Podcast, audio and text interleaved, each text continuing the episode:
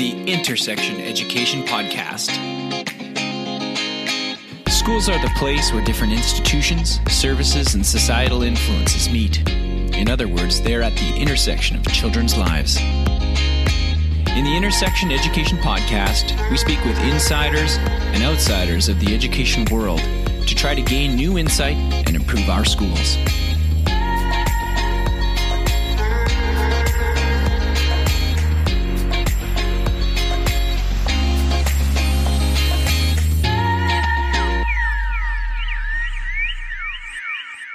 Hello, and welcome to the latest edition of the Intersection Education Podcast. As usual, I'm your host, Corey Haley. If you happen to hear a bit of spring in my voice, it is because we're on summer break here in Canada.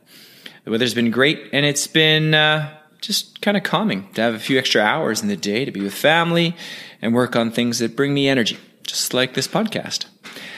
My guest today is Dr. Eric Anctil who is a professor of media and technology in the School of Education at the University of Portland. The focus of much of Dr. Anctil's work is to search for humanity in a techno human world and to shed light on the hidden shadows of change beneath the surface as humans evolve side by side with their technological creations. Eric shares his thoughts on the use of machines in our lives and gives some strategies to become more mindful about how we use them.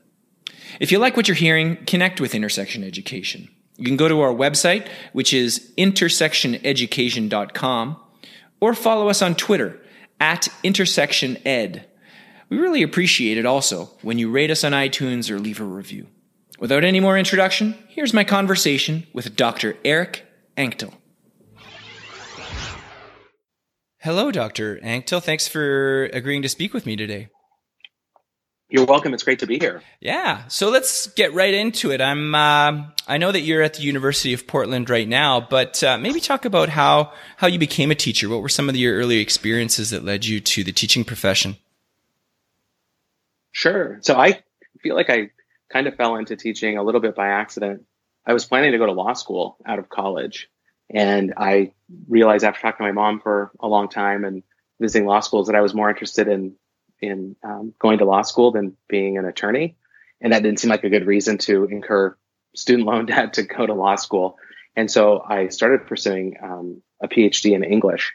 And when I realized how bad the job market was, this was back in the mid 90s, and still is really for English professors. It's just a, it's always a tight market for the humanities. I thought, what am I going to do departing university with a, with a master's in American literature? And so I started teaching high school and I really enjoyed it. and I was just a high school humanities teacher and, and enjoyed it. And, and it was fun. And I started getting a little bit restless after a few years. And I was encouraged by some mentors to go back and pursue a PhD and to, um, I don't know, be a teacher at that scale. Um, and, and I loved it. And so I, it was just a really good choice for me. And so getting into the professorate through that route was a really good one for me. Um, I got my PhD at the University of Wisconsin Madison, and then um, my first job was at Washington State University. And then I, after five years, I ended up at the University of Portland, which is in my hometown. Um, and so uh, it's very rare that that um, academicians end up back in their hometown, but I was fortunate enough to. And I love being at the University of Portland. So when I introduce myself to people, I say that I'm a professor of media and technology in the School of Education at the University of Portland because so much of my work is really about people's relationship to machines on a really broad scale. And so I feel like it's not just classroom based technology I'm interested in. I'm interested in things like what will operating rooms feel like when a surgeon is deferring to some kind of AI or some kind of automated process for doing a surgery or what will nursing feel like when and it start this is happening now what does it feel like to be a nurse sharing the room with a computer that is managing patient care. What is the world going to feel like when we don't have experiences talking to checkers um, because we have a checkerless experience shopping? Um, how will it feel when we don't have servers um, who we interact with day to day when we're getting our food? And so, what, what does that world look like? I happen to be housed in the School of Education. I think about in terms of educating people, but I'm really thinking about it on a broad scale. So that's why I introduced myself that way. Yeah, I'm interested about how you came to be interested in technology. Were sure. you interested in technology in the in the classroom, and then that was just a natural um, progression towards academia and your work in the university, or, or where did that come from? Do you think? Um, I think I've just I've always had an interest in machines. Um, I remember as a child seeing the original Twilight Zones, and one of the things that I loved about those episodes is that they would feature people trying to manage a changing landscape when it came to things that that we created but couldn't really control. So you might remember some of the old Twilight Zones would be an episode about um, a man who is resistant to technology's intrusion into his life, and he eventually gets chased around his house by all the machines that have taken on life. So his shaver is trying to kill him in his mind and and his television starts talking to him in his telephone and and he is literally chased by these things until his car um, drives him into his own swimming pool and that's how he ends up dying. So he's literally chased to death by his machines because he was so afraid of of what they were doing to his life the intrusion that they were having um, into how he behaved. And i love that episode because it was really a comment around how people back in the 50s and 60s were dealing with a really changing land, you know, a profoundly changing landscape around space exploration and mach- computers. And I just love that. So it started early for me with things like that, but it more, um, I th- would say that around 2000 or so, when we started putting things into our hands and into our pockets, like early cell phones and stuff, that my interest in this really expanded, especially about how people deal with social spaces, relationships, um, uh, getting information with something in their hand. Um, that's really where my my interest, I, I guess, says, I guess accelerated on that. So is one of the uh, I was reading some of your um, work, and one of the mm-hmm. terms that you use is the techno-human future. I think you've been touching on that, but you want to define that term for us, or, or that idea? Sure. Yeah, and I and it's one that gets used some. And there's in fact there's a book out um, that came out I don't know about eight or ten years ago um, with techno humans in the in the title and and talking about these relationships. It's not transhuman. I think a lot of times people um, think uh, they might hear the word transhuman or they may not know that that's what we're talking about. But transhumanism is when uh, humans and machines become one. This idea that there'll be a singularity this idea that we will have a hard drive that is connected to our brains and we could offload memories or we could offload information and that that would be part of us like a cyborg kind of experience having something in your eye that is permanent and implantable that allows you to see better. Um, and so there's this there's this idea that we have a transhuman future that it's inevitable that we will evolve into our machines or our machines will evolve into us. But i like tr- techno-human better and to me, it's almost more philosophical, but it's this idea that we are humans living alongside our machine creations and that we don't have to evolve into them. And in fact, if we're going to, we have some pretty serious ethical considerations that need to be uh, addressed um, when it comes to how we um, live with our machines. And I prefer thinking of us living side by side with them, not being integrated within them. And when we're side by side with them, it allows us, and when we talk about it in that, I guess, in that framework, it allows us to have conversations about how that machine is influencing our behavior. So a really simple example would be, um, I think people a lot of times um, assume that it's only teenagers who are addicted to their screens and like lose themselves in their sc- screens. And you can kind of imagine like older generations uh, lambasting the, the the young people for being lost in their machines. But if you go out in public, you see people, older people lost in their machines. And my mother in law oftentimes gets lost in her device, and my kids will prompt her to rejoin the social situation that they're all in. And to me, that's a very techno human response that the, the kid is noticing an adult, a grandparent, exiting a social space and they feel like it's their responsibility or duty, or they just want the attention. So they try to pull that person back in with them. And um, when you're that grandparent, I think you have to ask yourself, where, what social space should I be in right now? And how is this device in my hand threatening what would be a more normal social space to share with my grandkid? And this is parents are like this, kids in class, teachers are like this. Anytime that we're being our, our attention is being shifted in some way. It gives a lot of power to that machine. And I think that that has a lot of consequences for relationships. And we exit social spaces with people we really love and want to be with, does that diminish our relationships with them in some way? And the machine has a lot of power in that moment. So I'm really interested in those relationships and what that looks like. You talked about some of the other ethical considerations outside of that relationship piece. What are some of the mm-hmm. other big questions uh, around ethical considerations that you think that we need to address as we move forward with this techno-human future? Yeah, I think there's a well, there's a lot. Um, I'll give a couple examples. Some of them are with um, like one is, and I and maybe this is something you've seen me write about, but this idea of having a third parent in a parenting relationship. So we have baby monitors, which everyone has had for 20, 30 years, which are really just two way radios.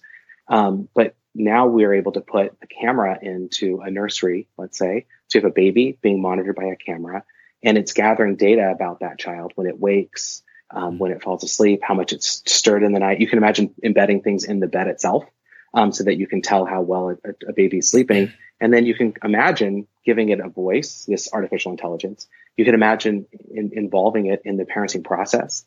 You can kind of imagine it um, being able to access information about hundreds of thousands or millions of babies and being able to come up with uh, predictive solutions to parenting problems. Like when should I feed the baby so that it'll sleep the best? Mm-hmm. Um, is that a cry that I need to go in and address, or does the AI tell me no, it's okay, let the baby cry through it?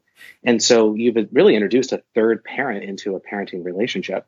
And I just don't think we think about it because it happens so gradually that it's not the kind of thing we really consider. Yeah. Now, now let's switch that over sure. into the classroom because that's that's what we're about here. We we definitely yeah. definitely want the general sense, and I think that it is really important to be responding to social. Um, social movements and things like that. So, where are you seeing this techno human future um, integrate itself into the classroom? How are you seeing that this might influence um, the teacher of tomorrow?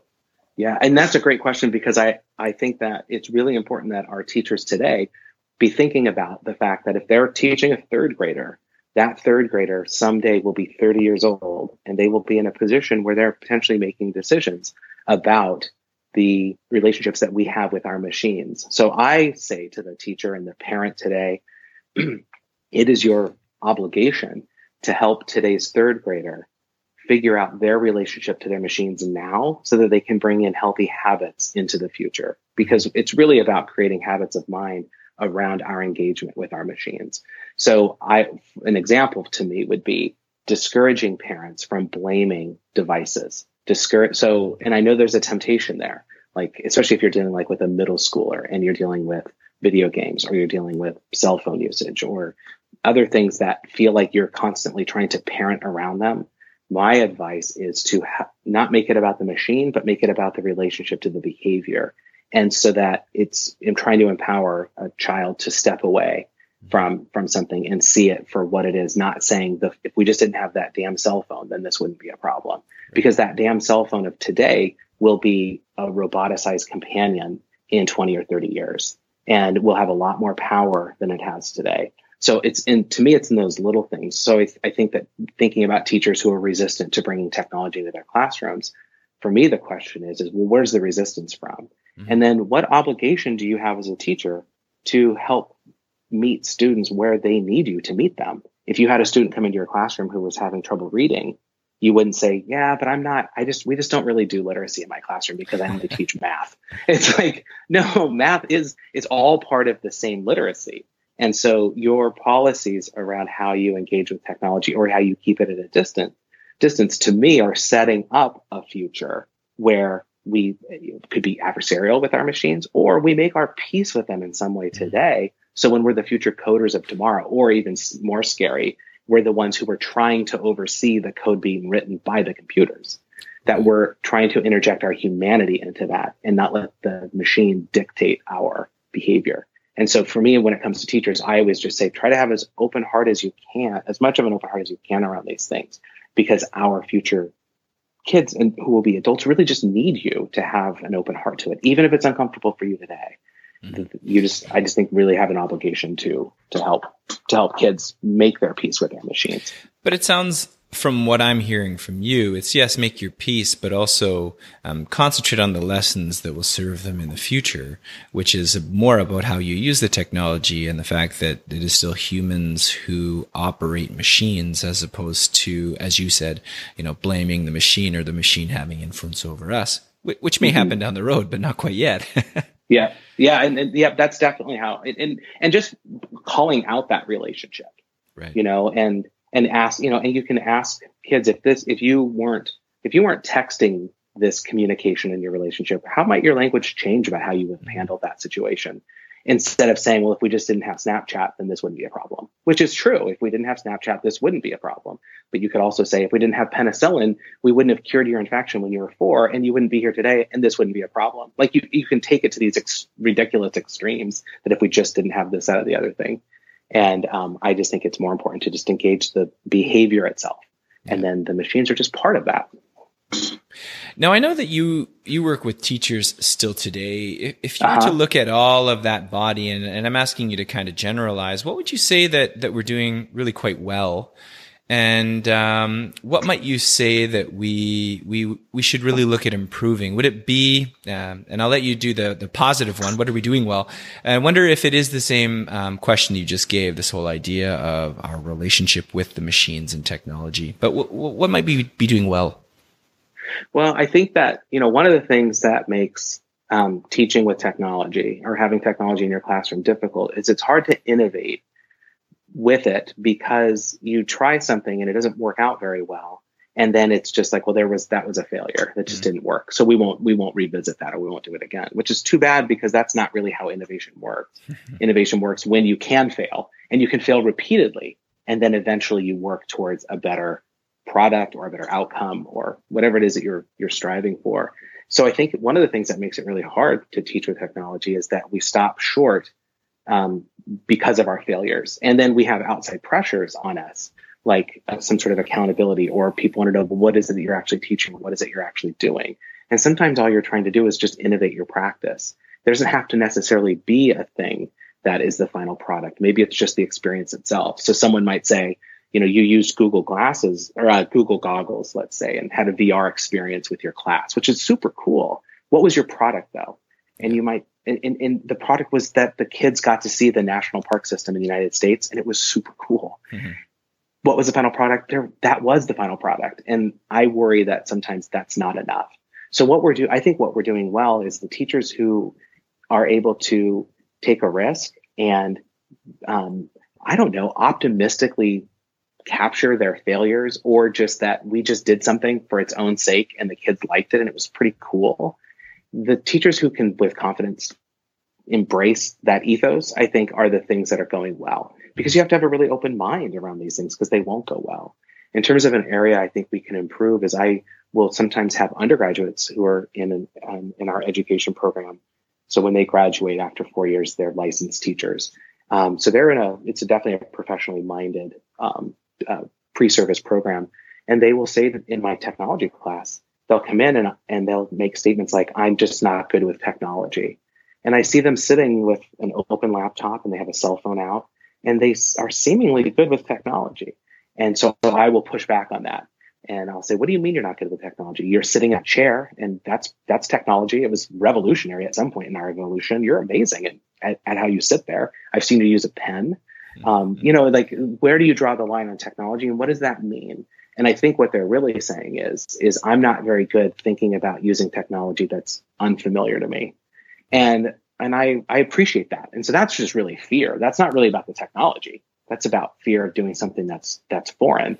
So I feel like part of my job is to help um, address those fears and to to help students work towards a place where they can be comfortable with discomfort with these things. And we don't know what the outcome might be. And let's just try it anyway. And so I think that's an area um, to resist the temptation to say, I don't do technology, and instead say, I'm new to this part of technology. And I think that's really the challenge for for uh, people who come to it um, with reluctance.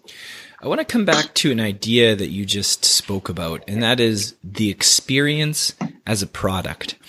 I know that many of mm-hmm. my conversations or many of the things that I am reading, um, there's this huge emphasis on just, you know, we need to be producers of media. Students can't be just passive observers. Everything, if it has any quality at all, it needs to result in this product created by students. But you just mentioned something uh, that, that is a bit contrary to that, and that is that the experience can be a product.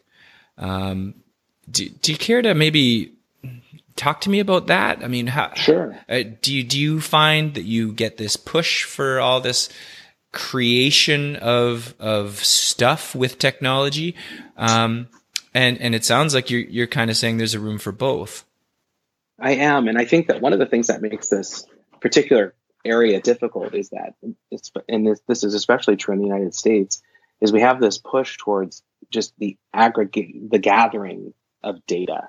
And so if you are a classroom teacher, and we have this at the university level, we really have this in K 12. If, if you're teaching at the end of the day, there's always this idea that someone is going to come and audit the experience. And so what were the products? what were the test scores, let's say, or for at the university level, it's what projects were done, how were they scored, how do you know that would, that that the students were actually learning something, and so to me, I I, I have a I think of it as kind of an auditing function, and so um, the grand audit is what I often jokingly refer to it as. This the end of the day. This is what, how did you assess the students in their learning? And that puts so much emphasis on a tangible product that's reducible to a number that it really, to me, undercuts the experience of what went into that number or what we would want to assess. And I think that there's this tension between these two things. Teachers want to create an experience in the classroom that they feel like the students will take away. And it isn't about a number. And in fact, I think a lot of teachers would be horrified to think um, that they taught 11th grade math, uh, calculus, let's say, and that a student came away and the only thing they really took away from the experience was that they got a C yeah. and it wasn't what they wanted. And it's like, that's not what I wanted you to, that's not the experience I wanted for you at all. You know, we were in a physics class and I wanted you to have a, you know, to in, appreciate how physics works in our world and how mathematics is integrated as part of that. That's not anything about a grade. So I think there's this tension between the final product that you can show to an accreditor or some sort of assessor, an auditor, and your natural inclination as a teacher to just want to have an experience that people can have a love for learning and a love for the content that you have as a teacher. Yeah. And those things are often in conflict with one another. And I feel like what teachers try to do is they try to do both. They create an experience and then they say, oh, but we have to make sure we have this product at the end of the day too. Mm-hmm. So, but they're not really very well integrated because they're serving completely different pro, you know, uh, I don't know, masters, I guess. And that's too bad. And I think when you add technology on top of that, then that puts a lot of pressure on students to have created something. Like, did they did they make something with the iPad that, that we gave them? And I think that's the wrong way of looking at it. The the iPad is really a tool for a lot of different kinds of learning. And whether or not they created a stop motion video to me isn't as important as what were the ways that it was integrated into a lot of their learning. And stop motion video could be part of that Yeah. but it's a it's a philosophy I think that runs con- contrary to how a lot of um, it, states, provinces, um, you know, educational leaders, and and all the way up the chain um, to where you're getting pressure from, you know, big bodies saying like, what what did these students actually learn, and if it's coming from employers or whatever, and it's it's a hard it's a hard thing to push back against, yeah. but it's where my heart is, honestly. No, I and I've heard that same concept um, spoken about with the term these throwaway projects where there's no passion. The kids are just doing it because they've been told to. They need a product at the end, and at the end they just throw them away. It didn't have any meaningful relevance to the student. And and I'm hearing you, what you're saying is is exactly what the other people are saying, and that is we can have these experiences, and when we have a product or when we want to create a product, it needs to be meaningful. We need to be really, really, uh, truly engaged with it, and something that we're passionate about, because that's where the learning comes. Yeah, and it's and it's also where the memory of the learning comes. Mm. You know, education's a funny thing because you might learn something in a classroom, and it might be five years later that it actually resonates for you. Mm-hmm. And you think, well, I'll be damned. It was like that was the thing. And I just wasn't paying enough attention to it. I wasn't mature enough or I wasn't whatever it was. But so learning is, is funny in that because it's not something that's linear and it's not something that, that you can say two days later, oh, that was the thing. No, the thing was many things. And, and again, that's something that escapes an audit. You know, I remember I had a student once and I had a, a, a class I was teaching and one of the things we were taking up was a lot of issues around social class. And it was about two or three years after she graduated, and I had had her as a sophomore in college. And so it's about five years probably after I'd had her in class. And she sent me a, a thank you card. Well, it was kind of a thank you card. It was mostly a mea culpa. And she said, I feel sick when I think back to some of the things that I said in this, in your class, your educational foundations class.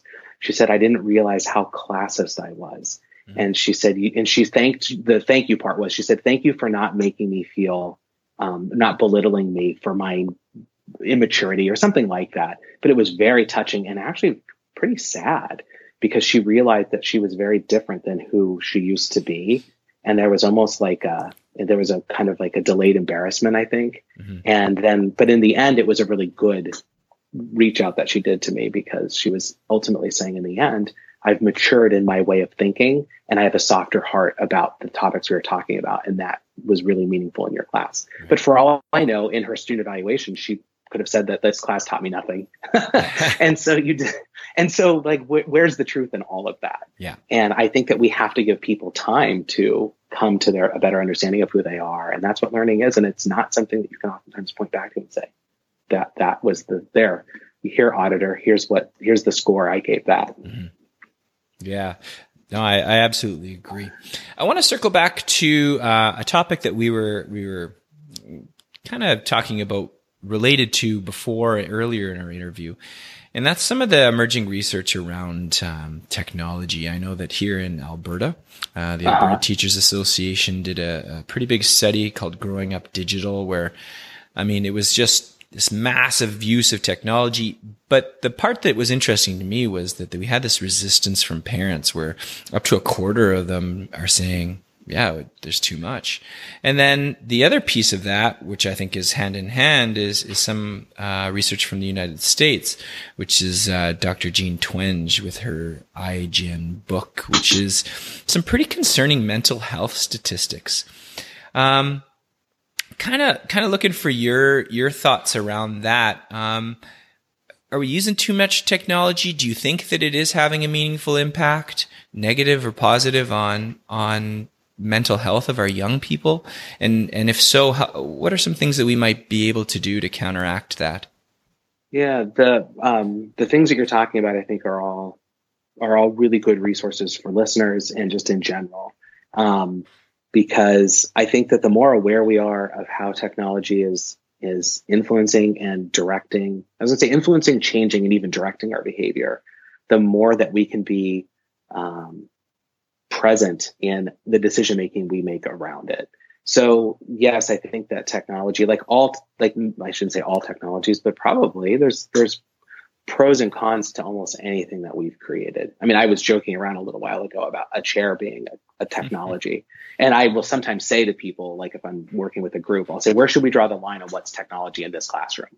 Like, does anyone want to draw a line with the chair? Should we just get rid of the chairs and all sit on the floor for the day? Um, because that was a, at some point, if I had gone back 10,000 years ago with this, this exact chair, I would have been like a god. And they would have sat me in the chair and probably sat around me and worshiped me for my incredible device, you know, but at the, but at the same time, we're learning in the last, in especially in the last several years that um, sit to stand desks or the idea that you should be at a standing station and not sitting. That's and you can find you know all kinds of press over the last several years that talk about how you know the more you sit, the higher your risk of, you know, mortality and things like that. Yeah, um, and so the new smoking kind of stuff. Yeah, exactly. Oh, totally, that's exactly it. I wish I would have thought of that, that one because that's exactly it. Just that idea that it's, it's sitting is so bad for us. So do we blame the chair? Yeah. Like, is the chair really the problem, or is it the fact that we have people sitting in cubicles and that or at or we put a, a person at a station greeting people all day long and they sit in a chair the whole time they're doing that job like where do we really lay blame for the chair as the new smoking. I and I, I have a hard time laying it on the chair because the chair for a wary traveler is a great place to sit yourself while you have a glass of iced tea and try to catch your breath on a hot summer day. Like the chair can be really, really good. I think our cell phones, our computers, all of those things are like that chair. And it's unfair to say, oh, it's the cell phone. No, it's our behavior around the cell phone. And so the more that we divest from our social circle or our social environment and invest in the screen, the more, I don't know, in a way, toxic those relationships can become. But I think that the choice to invest in the screen over the people around you is the problem, not really the screen. Now, I will say the screen's very addictive. And I think that the research that's out and the, especially in, in psychology, looking at how um, game designers or app designers or even the designers at Apple and Google, when they build these operating systems, they initially were designing it to lure us in, not in like a casino in Las Vegas, where they create machines that reward us just enough to keep us engaged. I completely agree with the assessments that I've seen and the comparisons that have been made between your modern cell phone operating system and a slot machine mm-hmm. or a video poker. I think that's very fair.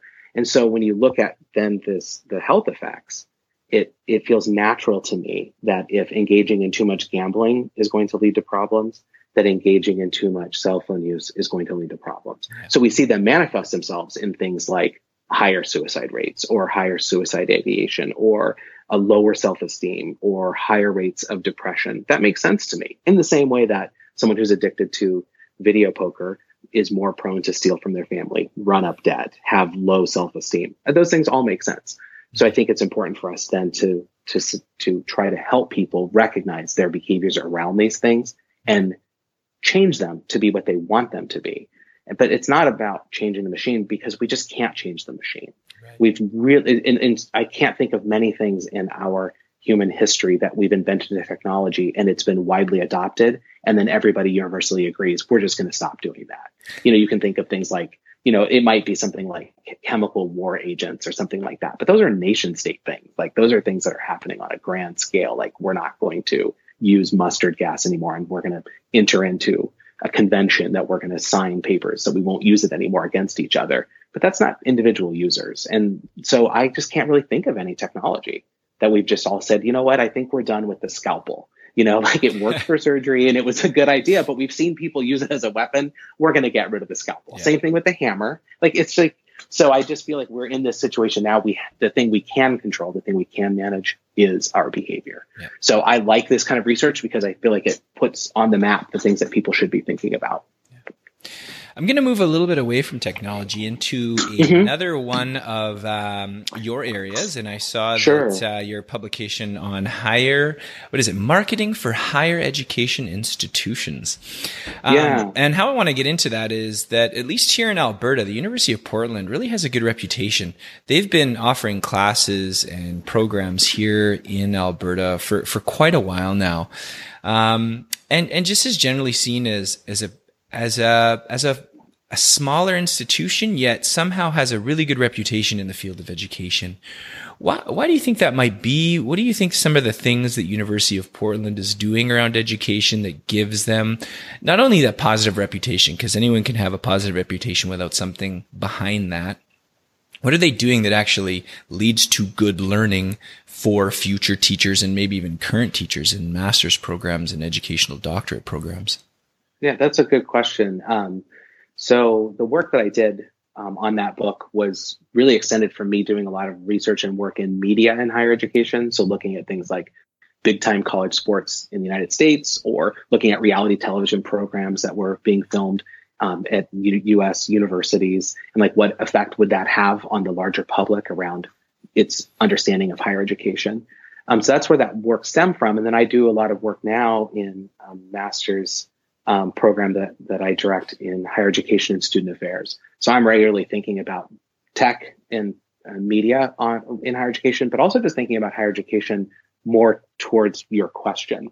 And I think that you, that higher education is at a funny place right now because um, it's having to figure out how do we educate students for tomorrow, really not knowing what that tomorrow is going to look like, and what does it mean to deliver instruction and to create experiences that feel meaningful for students that get us away from the traditional model of a lecture style. I think one of the things that the University of Portland, an advantage that it's had, is that I feel like, and, and this is just a, kind of an opinion, observation, and things that I've heard. And so, by all means, push back on it.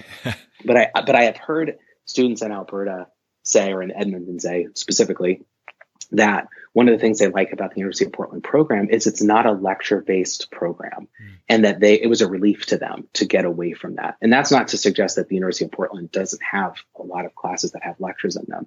We do, but in education we don't. And I think it's pretty you, you, it's very rare to have a professor come and just lecture for um, a, a, period of class. It's much more about engaging students in thoughtful dialogue and activities that uh, promote critical thinking and genuinely doing that. So, to your question, I think one of the things that the University of Portland has done well is it executes that model well. It's face to face. It's about creating an experience in which you are encouraged as a student to think deeper about the topics at hand. And it, it's away from that more traditional model of sitting and listening to things. And I think that I had one student, I don't think I remember having one student several years ago um, in Edmonton, and he said to me, um, what I love about about then and a lot of times they just call it Portland. What I love about Portland is that your model. He said there's. He said when I was at the U of A, he said I don't think I ever talked in classes because all we did is just listen to lecture in every class I took, even the education classes. And he said this is such a relief. And I think that that's the new way of thinking of teaching in the future in higher ed is creating exper- genuine experiences for people that are away from the traditional model, that are more engaging, that get students to be more critical thinkers and to promote their own ideas. And I think that's what you're seeing. Yeah. Let's continue on on maybe your opinions, uh, which, which sure. is which is what I like. Um, generally about education, would you say that there's something that you believe is true that most people would disagree with you on? Yeah, I think that um, one of them, and it gets a little bit back to what we were talking about a little while ago about experience. But I think you can definitely have an experience in a classroom that doesn't produce a product that someone else can come and point to, and it's still a really valuable, good experience. That's right. I really, and I just really believe that, and I, I think it's really hard to convince people outside of that classroom space that it was, that it was, you know, uh, valuable. But I really believe that that that those things exist, and it's hard to convince an auditor of that. In fact, it's hard to convince people within my own unit of that people will say, but what's the product? Well, how do you know that that's the case? How can you just feel it in your gut? And I'm like, I, I don't know, but I just, the people said this happened or we had this experience or I've, I've witnessed people have that experience in other classes where I'm not the instructor. And I'm like, that was awesome but we don't have any evidence that it was awesome. We just know it was awesome, you know. And so I think that would be one to answer your question. Yeah, absolutely. Is one that I really believe in, but I just yeah, but I just feel like a lot of other people push back on it. There was an article, and I want to say it came out of again the Alberta Teachers Association a few years ago, and it was called "Everything That Counts Can't Be Measured." oh, yeah. That, that really touches on what you were saying. We can't assign a number to all of these amazing learning experiences. So yeah, that that makes me think of that that research. Yeah um, next, when you think of the term master teacher, is there someone that comes to mind? Is there a ideal? Is there a set of values that you see, and, and why might that be?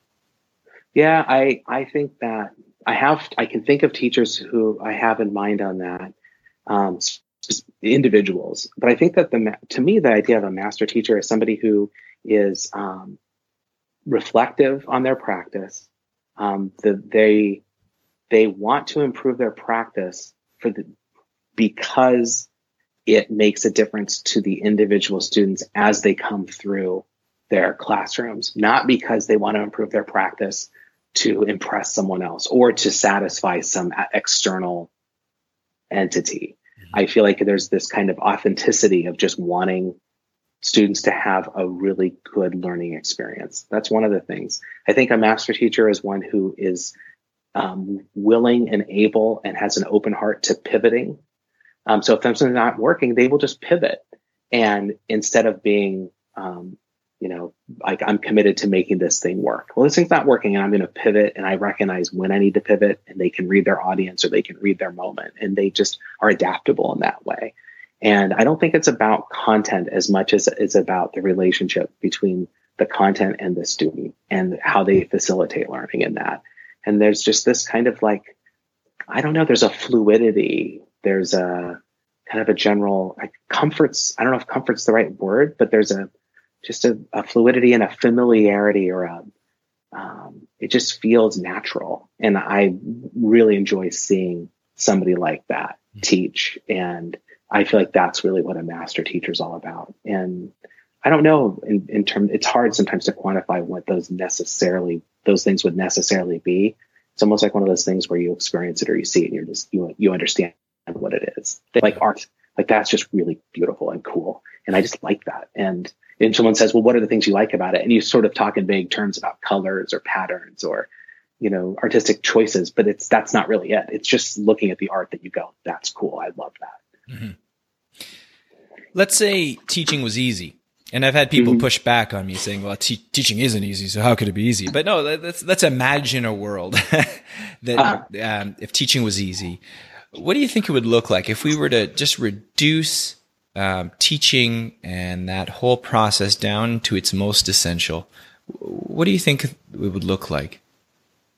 If teaching were easy, it, well, I think one of the things that makes teaching the hardest is is that students, I think students have a hard time focusing on things that they see as not entertaining, hmm. and so and sometimes it just takes discipline and hard work to get through something and and when you get through it, you can look back and, and appreciate the discipline that was required or the hard work that was required. Um, but if you're trying to convince someone to engage in something that they feel like isn't coming easily or isn't entertaining or isn't just naturally engaging, that's a lot of the hard part of teaching. So then that creates situations where you have classroom discipline issues or you know, classroom management issues um, or you have students who are disengaged or students who don't want to persist in the process. And I feel like that's the hard work of teaching often, are trying to reach those kinds of students, trying to convince them somehow that algebra is meaningful to them. And, mm-hmm. and in some ways, they're right. It, we don't do a very good job, I think, teaching math um, and making it applicable uh, day to day. You know, it's it's rare that um, you have experiences where you see math all around you. A really good teacher can bring that to you. Um, and you're like, oh my God, math is in music, it's in design, it's in nature. I see it everywhere. But it, it takes somebody really good at being able to do that. The hard part is trying to convince someone um, to engage with something that they just don't naturally want to engage with. So if it were easy, it would be really about, I think, um, students walking more towards that experience. And um, and then what ends up ha- I think what ends up happening often is the better students, the students who are just inclined to, um, because of their disposition to be that kind of student, then get rewarded by a system that where it's easier to teach them. And so then they just, they already were at a little bit of an advantage dispositionally. They were mm-hmm. rewarded by a system and then it just perpetuates the success that they're experiencing. So then they end up, and I think that oftentimes they end up being teachers because they enjoy the experience and they want to give that to other people. And then when they get in the classroom, they realize, oh, this is a lot harder than I thought because now I'm dealing with students who are very different than the kind of student I was, and I don't know what to do with them. And I think that's one of the things that makes teaching really, really hard. So I oftentimes ask my students to consider the kind of student they were early on. Mm-hmm. And then what would it be? And then a lot of them, especially at the University of Portland, a lot of them were just good students who, you know, who followed the rules and wanted to be the line leader and they wanted to know what was on the syllabus and they wanted to make sure they didn't necessarily get it done early, but they always got it done on time. And then now suddenly they're teaching kids who have zero interest in any of the things that help that teacher be successful. How do you manage that? And I think that's really where the hard part of teaching is. So, yeah, I'm going to ask you a few questions. Yeah, kind of a, yeah. Sure. Uh, yeah. Uh, the where the next questions, I'm looking for uh, a little bit of a shorter response, just kind of some quick hitters. Sure. Do you have a favorite education related app or website? Yeah, I like. I mean, this is a boring one, but I really, really like an app called Note. Uh, what is it called? OneNote. OneNote. Um, I use it all the time. Microsoft's OneNote. I use it on a Mac and I use it on my iPad, and um, it's just it helps organize all my thinking, my classes, uh, Microsoft OneNote. I highly recommend. And it's kind of boring because it's not like, yeah, it's not cutting edge or a cool app, but it's it works great. Is there a book that you quote or refer to or have even marked up the most? Maybe one that you give away the most? Boy, that's a tough one. Um, I, so much of the stuff that I do is really around articles and um, film. I, a lot of my media, and it's funny because I've been wondering, like, where what's the future of the book? Yeah, you know, um, you. I think the book is. I'm trying to think of the guy's name, um, but it's called "You Are Not a Device." Hmm. And I really, I like the idea and the thinking in that. So some of the stuff that I've been looking at are are um, um, this concept of how controlled are you by your devices, mm-hmm. and what does it mean for you to um, to get away from the devices that you use um, and be yourself in your relationship to to um, your behavior. Right. Do you have a film yeah. or a YouTube channel that you would uh, refer people to then? Yeah, I well, I find a lot of it in science fiction. I well, one one book. I just was remembering one book that that um, I think has done a really good job of just kind of capturing kind of where we are. And it's called Homo Deus, oh, yes. and it came out. Um, yeah, and um, that that he had some really interesting stuff on on predictive algorithms in there, and thinking about. Um, uh, I'm um, just trying to remember this off the top of my head, but stuff on Facebook and spooky stuff about how an algorithm basically predicts our behavior even better than we will. and I really loved that stuff. And just, and so that, that would be a book. In terms of, of media, I find a lot of science fiction to be informative about what we should be thinking about in the future. So I really love things like Westworld. And I always, whenever I suggest Westworld to people, I always jokingly tell them they have to watch the original movie first, that that's a requirement of watching it. Um, and things like uh, Humans on the BBC and um, a show about living with robots essentially and what does that that world look like. So um, there's a show on Showtime called Dark Dark Web or Dark Net, and um, I can only watch one or two episodes at a time because it's so dark. Um, and so that one's one I have. I feel like I have to. Uh, I have to um, I just have to take in in small doses, and also true things like Black Mirror. But I I really yeah a lot of that media I feel like is is trying to give us lessons about how we live today and helping us think about things tomorrow. What's uh, something that you do every day or most days that that you feel keeps you healthy and well?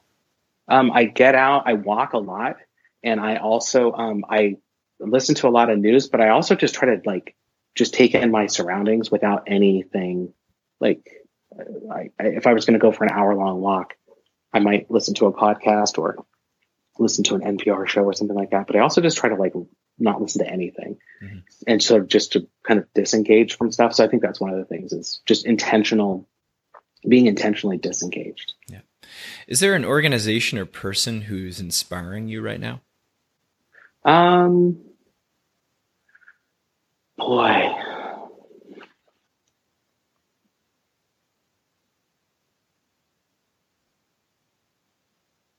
Well, Stephen Hawking was, but with his recent death, I just I like the fact that he's the the the work that that Hawking was doing with others. And I mean, if I had the list in front of them, there are a lot of names that we recognize on them. Mm-hmm. But thinking about our relationship to AI and thinking about how what how much power are we giving to artificial intelligence kind of in general. I, that that work and that pushback to me is really critically important.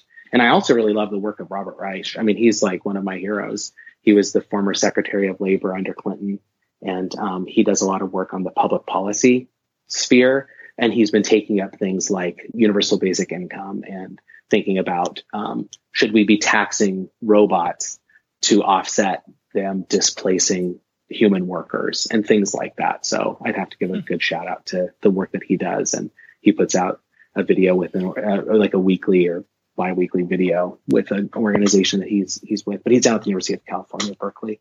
And, uh, and he's great. Yeah. So just people who are thinking about kind of, I will almost say kind of the resistance, um, are the, the people who I've been paying attention to. Right. So, what's next for you? What are some of the questions or problems that you're looking at tackling next? Do you have any books you're working on or articles? Or, yeah. Well, maybe not books, but yeah, media I mean, that you're putting together?